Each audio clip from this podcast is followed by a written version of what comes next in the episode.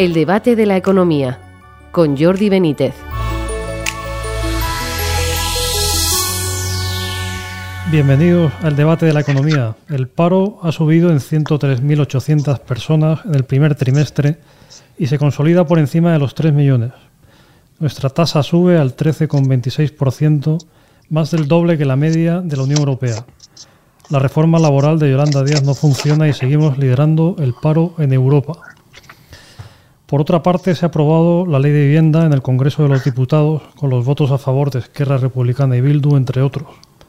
La nueva ley impondrá nuevos límites a la subida de los precios de alquiler en toda España, rebajará la figura del gran tenedor de 10 a 5 inmuebles en determinados casos e impedirá que los propietarios desahucien a los inquilinos vulnerables sin conciliación o arbitraje previo son dos de los principales temas de la actualidad económica. Sobre ellos vamos a hablar hoy con nuestros dos invitados, que son Fernando Méndez Civisate, profesor de la Universidad Complutense. Bienvenido, Fernando. ¿Qué tal? Muy buenos días. Y José Ramón Piñar Boledas, profesor del IES. Bienvenido. Pues también buenos días. Por no decir buenas tardes, que es como estamos. Bueno, aquí no hay tiempo, general. Para hablar de la economía siempre es buen momento. Las tardes, las mañanas.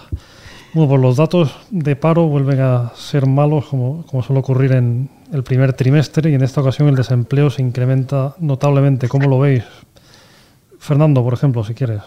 Muy bien. Bueno, pues a ver, em, sí, es, es, cierto que en primer trimestre tiende a, a tener un, una especie de, empeoramiento de estas cifras y yo creo que va a ser mejor este el, segundo trimestre de este año cuando salgan los datos hacia el 27 de julio, ¿vale?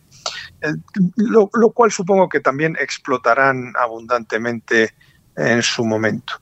Eh, lo cierto es que no, no son buenos datos y lo que a mí me corroboran estos datos que han salido con, con un aumento de, del paro en 103.800 personas, que se ha puesto por encima de los 3.100.000, mm, por encima de esa cifra, con una tasa que ha subido al 13,26%, etcétera, y, y que nos coloca en una situación, sobre todo, a mí lo que me indica es que eh, tenemos, o este eh, viene a ser un elemento más para poder afirmar que la mejora de, la economía y del empleo que no paran de proclamarnos y de vendernos, pues no es real, ¿verdad?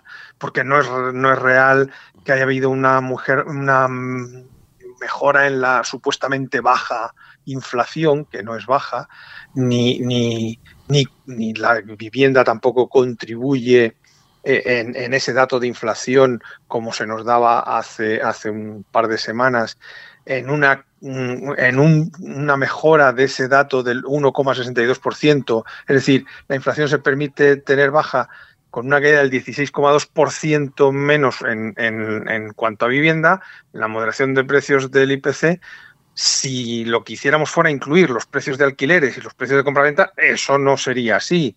Tampoco es eh, evidente que es magnífico el crecimiento del PIB, que, que depende en gran medida de, de, de, cómo están evolucionando las economías de nuestro entorno, de nuestros socios comerciales, etcétera, especialmente de la UE, y cómo habían evolucionado hasta ahora mucho mejor que la española, cuando todavía estamos, estamos para acabar el año, hasta que no acabemos el año, no recuperaremos posiblemente nuestra tasa de crecimiento. Y ahora nos encontramos con que la supuesta mejora del empleo, de la que también se está alardeando tanto, pues no lo es, ¿no? Porque cómo es posible, uno se preguntaba ya hace tiempo, ¿cómo es posible si, que sin, un aumento espectacular en la, en la productividad, que está en, cierto modo empeorando, y sin un aumento en, la, tasa de actividad laboral, etcétera, eh, ¿cómo es posible que, con una productividad floja y el deterioro y tal, las horas trabajadas o, otros números sean peores o, o, por lo menos no sean tan buenos si tanto crece el empleo y la ocupación. ¿no? Uh -huh. Y la respuesta a esa, a esa, aparente paradoja es que o bien estaba trabajando menos la gente, es decir, hay cada vez más contratos chapuzas o, como lo uh -huh. queráis denominar a la antigua, aunque de nuevo en los datos que hoy encontramos, el, el, gobierno va a vender ¿cómo va a haber menos contratos de chapuza si el empleo indefinido aumenta en un millón quinientas veinte mil personas y tal, mm. y el temporal se ha reducido en un millón cien mil y no sé qué tal, en términos ah, eh, eh, anuales, en términos interanuales? Bueno, pues, pues, pues, porque ampulosamente se les está dando una denominación, pero la realidad es que hemos sabido esta misma semana que han aumentado muchísimo el número de contratos laborales de solo unos pocos días e incluso unas pocas horas, ¿verdad? Entonces, o bien la gente está trabajando menos, o bien la gente está trabajando eh, peor, es decir, eh, eh, que en un mundo más tecnologizado está teniendo menos productividad, lo que no deja de ser un contrasentido y posiblemente se deba a todo lo poco que ha atendido el gobierno, el sector productivo, eh, eh, a, lo que, a lo que favorece también todas las arremetidas en contra de las libertades, de los contrapesos, de la seguridad jurídica, etcétera, que no están ayudando en nada a que el sector productivo eh, pueda estar tirando. ¿no? Entonces, me, da la sensación de que todo este tipo de cuestiones está detrás también de estas cifras, aunque, insisto, en el segundo trimestre mejorarán y nos lo tratarán de vender, pero no es verdad, que decir, no, no, no, eh, digamos, parece como que hubiera dos mundos, ¿no? Como nos hubiera, estuvieran vendiendo una realidad paralela que nos tratan de hacer creer que es la verdadera realidad. Bueno, es, que hay dos mundos, es que los hay, ¿eh? es que los hay, dos mundos. El primer mundo, el que nos refleja la eh, encuesta de población activa, lo que nos dice es la realidad de cómo está manejándose el mercado de trabajo, como dice Fernando. ¿Por qué? Pues porque la ventaja que tiene la encuesta de población activa sobre los datos del SEPE es que ahí no hablamos de, eh, no le preguntan, oye, ¿y usted es trabajador fijo, discontinuo, parado, discontinuo? No, no. Ahí lo que le dicen es, ¿usted cree que está trabajando o no? ¿Y cree que está contratado o no? Y, o sea que esas son mucho más comparables. Las cifras de de la EPA ahora para saber de verdad cómo va que las cifras de eh, la eh, SEPE, porque en el SEPE ya sabemos que hay manipulación en, cuanto a esas cifras. Y ese, es un mundo, que es un mundo que nos refleja la realidad del mercado de trabajo. Y luego hay otro mundo, Fernando, que es el mundo de las, lo que vamos a ver, por ejemplo, este fin de semana. ¿Qué vamos a ver este fin de semana en las televisiones? Pues las mm. playas llenas, los, eh, ¿cómo se llama? Este. Eh, los, restaurantes, desbordados, tal. ¿Por qué? Pues porque hay dinero en, eh, en, la población española.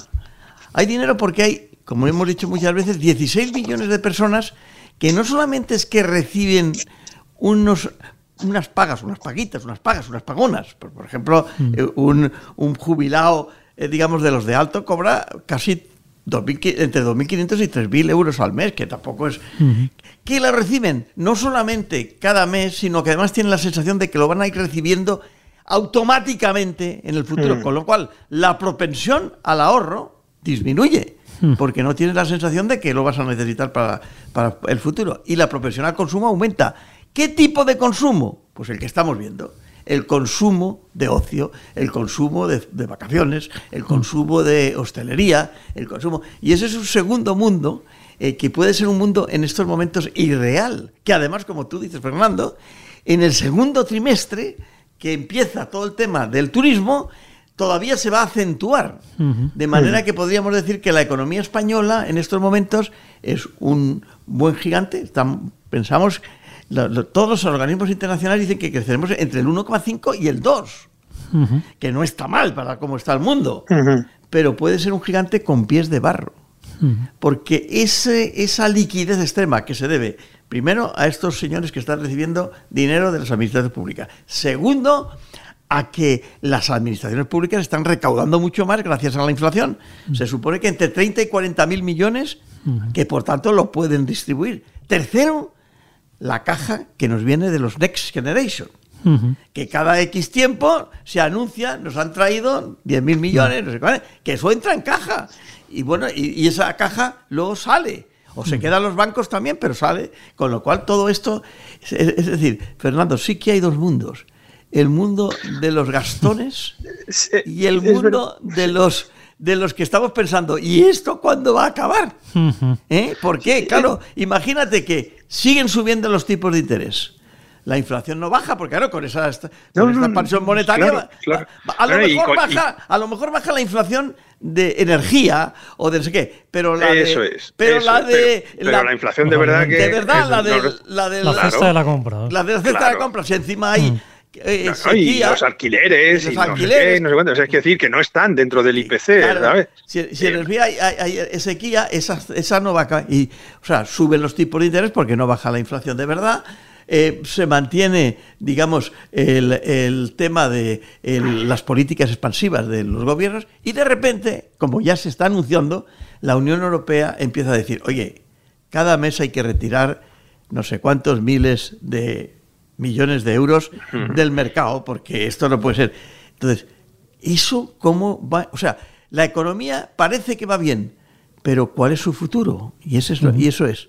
Claro, que ningún gobierno toma eso en cuenta en un año electoral.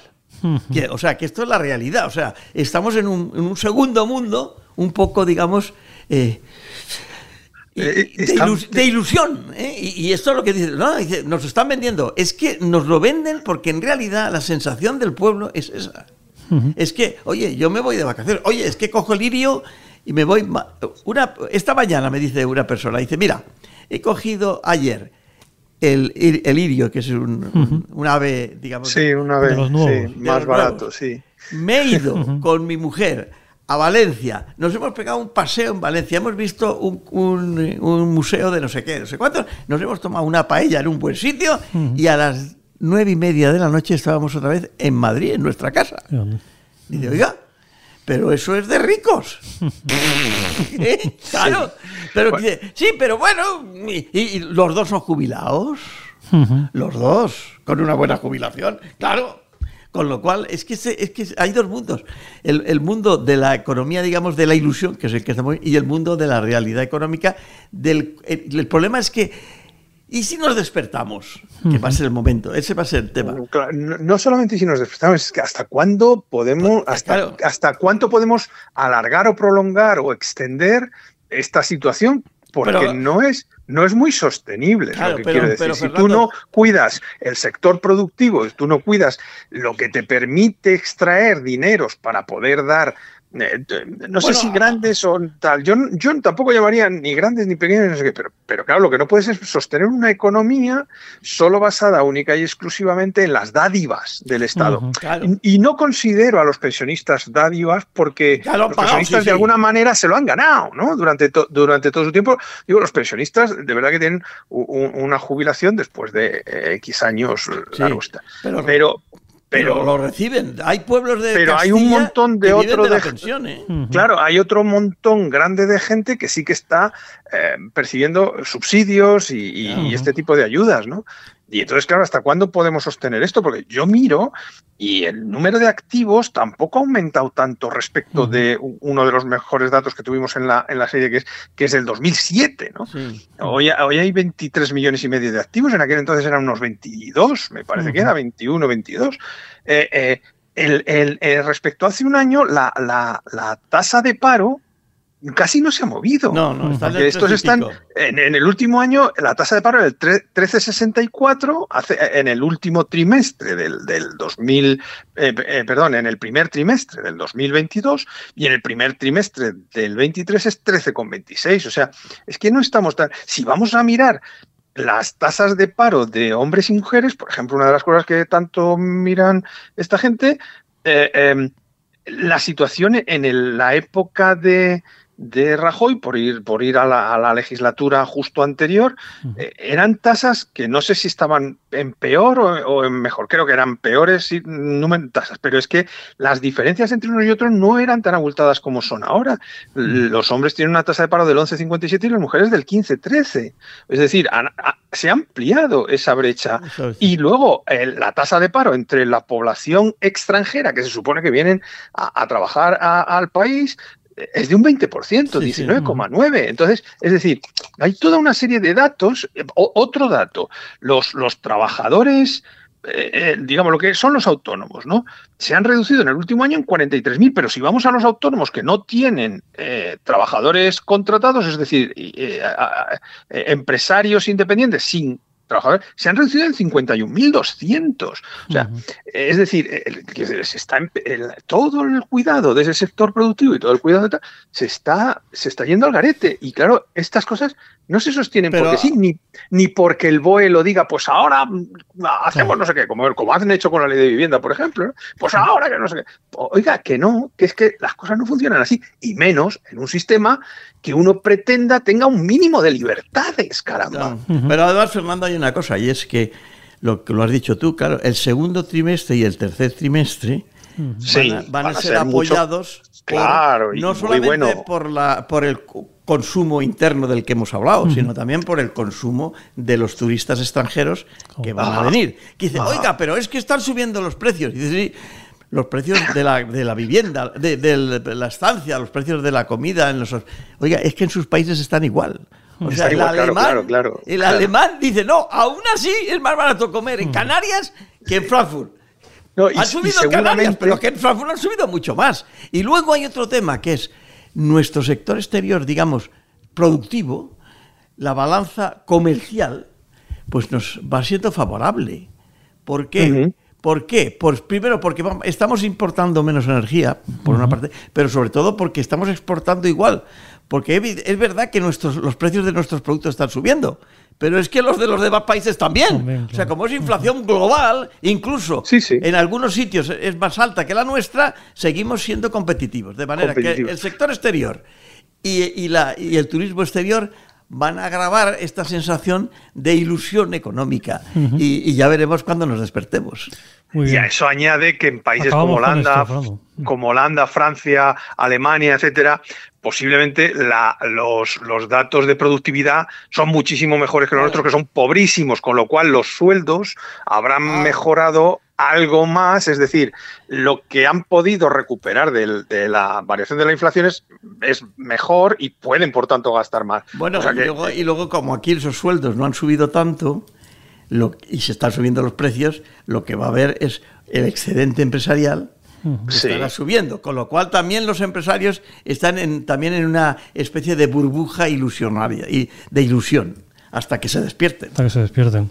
Bueno, pues con esto tenemos que terminar ya. nos faltan muchos temas, pero bueno, el tiempo se acaba.